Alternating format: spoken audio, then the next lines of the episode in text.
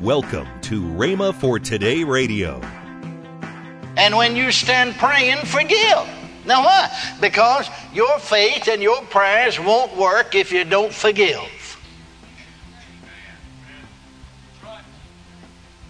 Amen. Now, thank God for Mark 11, 23 and 24. But I've also practiced verse 25 along with it. I just always refused. All my Christian life, I, I have always refused to have the least bit of animosity, the least bit of ill will, the least bit of wrong feeling. Won't entertain it for a moment. I mean, if any kind of the least bit of animosity, the least bit of ill feeling, or wrong feeling towards anybody, if it comes up in me any way, shape, form, or fashion, I get after it, as we say down here in Oklahoma, tooth and toenail. You're listening to Rhema for Today with Ken and Lynette Hagin. Today we continue the series, Love, the Way to Victory by Kenneth E. Hagin. Stay tuned as we listen to this powerful, timeless teaching. Right now, here's Kenneth E. Hagin's classic message. Nonetheless, that very first week we were there, here came a lady to the parsonage, one of the members, and she talked a little bit about something else. And finally, she got around to it, said, well, Brother Hagin said, I wanted to come and tell you because I knew you'd hear about it. I wanted to tell you how old sister so and so treated me, what she did. And she began with this long rigmarole about how sister so and so had done what she had done and so on. And went on and on about it. And finally, I interrupted her and said, Now, when, I thought here I was gone last week and they got into trouble here and got into a spat and got into a fuss. And so uh, I said, When did this happen? And she counted off on her fingers one, two, three, four, five, six, seven, eight. I thought she was going to say eight days ago. That would be back the middle of the week we was gone, you see. She said that'll be eight years ago next Tuesday. and I guess I had such a look on my face of astonishment that she said, Oh, oh, oh, oh, now, now, now don't misunderstand me. I, I, I've forgiven her, all right. But you know, I never will forget how that old devil treated me. And uh, I, I, tell these students here, don't, don't, don't pastor church like I did. You're liable to get whipped. I mean, without thinking, I pointed my, I put my finger right in their face and said, "You're a liar." In fact, I said, "You're a bald-faced liar. You haven't forgiven her, because if you'd have forgiven her, you'd have forgotten it. Oh, the devil may bring you a picture of it, but you won't entertain it. If you've forgiven her, you've forgotten it." Because God said, I am, even I am he that blotteth out thy transgressions, and I will not remember what? What? Thine iniquities. And the text said, the text said, that be ye kind one toward another, tenderhearted, forgiving one another, even as God. Amen? Amen? Now, the devil may bring you a picture of it, but when he does, you just laugh at him and say, Mr. Devil, that's just a picture. All you've got's a photo. The thing doesn't exist anymore because I've forgiven them. Amen. Amen. And if you was in the wrong, well, you've confessed it and God's forgiven you. And it's all clear. Can you say amen? amen? And love prevails. And love wins. And love never fails. Forgiving forgiving one another. Love forgives. Amen? You know, we all rejoice and just are thrilled and should be with Mark the 11th chapter. I guess I've preached from Mark the 11th chapter uh, more than any other text in the Bible. And we all rejoice at the words that fell from the lips of Jesus when he said, For verily I say unto you that whosoever shall say unto this mountain, Be thou removed and be thou cast into the sea, and shall not doubt in his heart, but shall believe those things which he saith shall come to pass, he shall have whatsoever he saith. Therefore I say unto you, what things soever you desire when you pray, believe that you receive them, and ye shall have them. And we rejoice in that. Thank God for it. But you know, that's not all that he said. That's not the whole story at all. That's only a part of it. The very next verse he said, and. And. Well, and is a conjunction.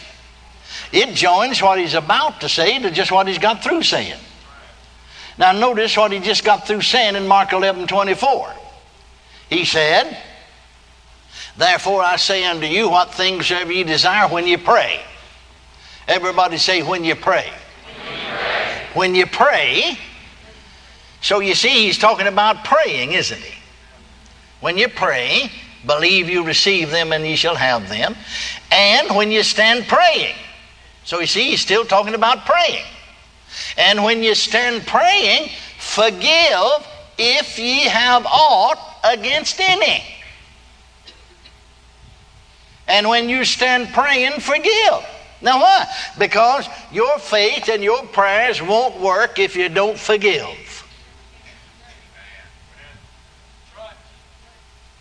Amen. Now, thank God for Mark 11, 23 and 24. But I've also practiced verse 25 along with it. I just always refused. All my Christian life, I, I have always refused to have the least bit of animosity, the least bit of ill will, the least bit of wrong feeling. Won't entertain it for a moment. I mean, if any kind of the least bit of animosity, the least bit of ill feeling, or wrong feeling towards anybody, if it comes up in me any way, shape, form, or fashion, I get after it, as we say down here in Oklahoma, tooth and toenail. Praise God and kill it. I won't let it, won't entertain it for a moment. I wouldn't entertain that kind of thinking any more than I entertain for any moment the thought to kill you. Because it'll do me damage. You can't walk in health. You can't walk in healing.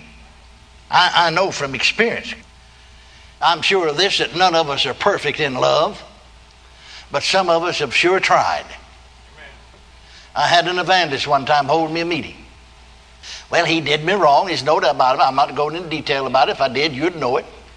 And the devil suggested to me, when I say this, the thought came to my mind, and it didn't come up out of my spirit. See, thoughts will come into your mind from the inside up, or they'll come from the outside in. It sure didn't come out of my heart. I wouldn't take him up another offering if I was you. Devil ever suggest anything to you? I just wouldn't take him up another offering. Now, it's our custom that when we had a guest speaker, an evangelist, we'd take him up an offering on Tuesday night, Friday night, and Sunday night. We'd take the other offerings up for church expenses, you know, because we entertained him, fed him, and advertisement, and so on and so forth. I wouldn't, I wouldn't receive him another offering if I was you. I'd just wait till Sunday night because you got to Sunday night. You know, everybody wondered if you didn't.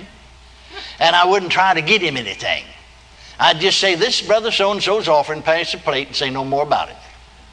Now I said, Just for that, Mr. Devil, just for that, I'm going to take him up an offering every night. See, the Bible said, Return good for evil.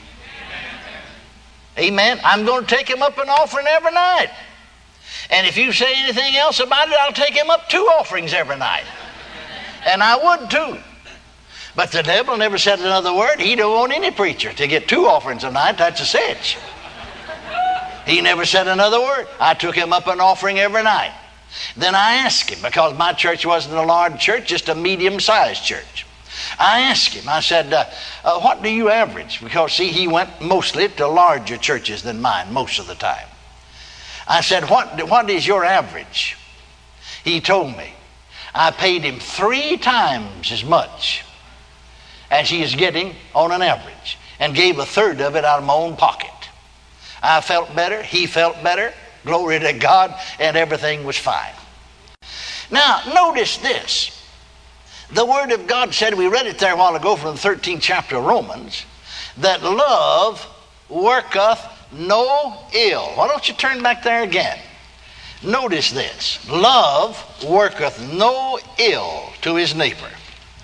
In other words, you could put it this way love worketh no ill to anyone. That's the 10th verse of the 13th chapter. Love does what? Worketh no ill to his neighbor.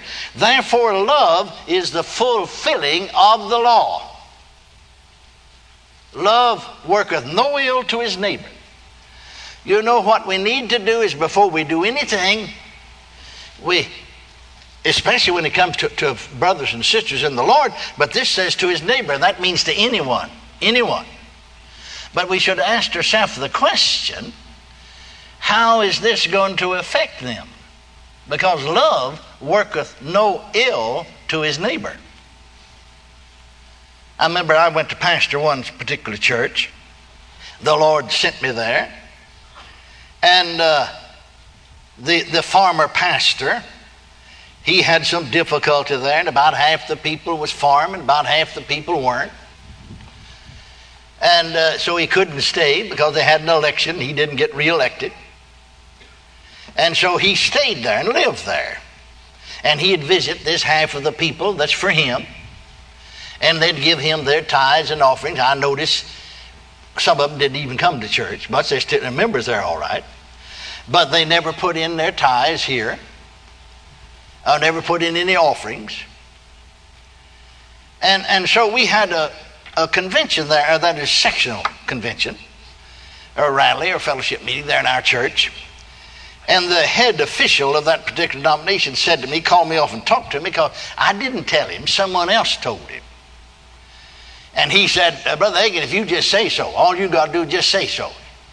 We'll just take his papers away from him. That is, they would dismiss him from the fellowship. They would not renew his credentials. In fact, they would, would take his credentials away from him.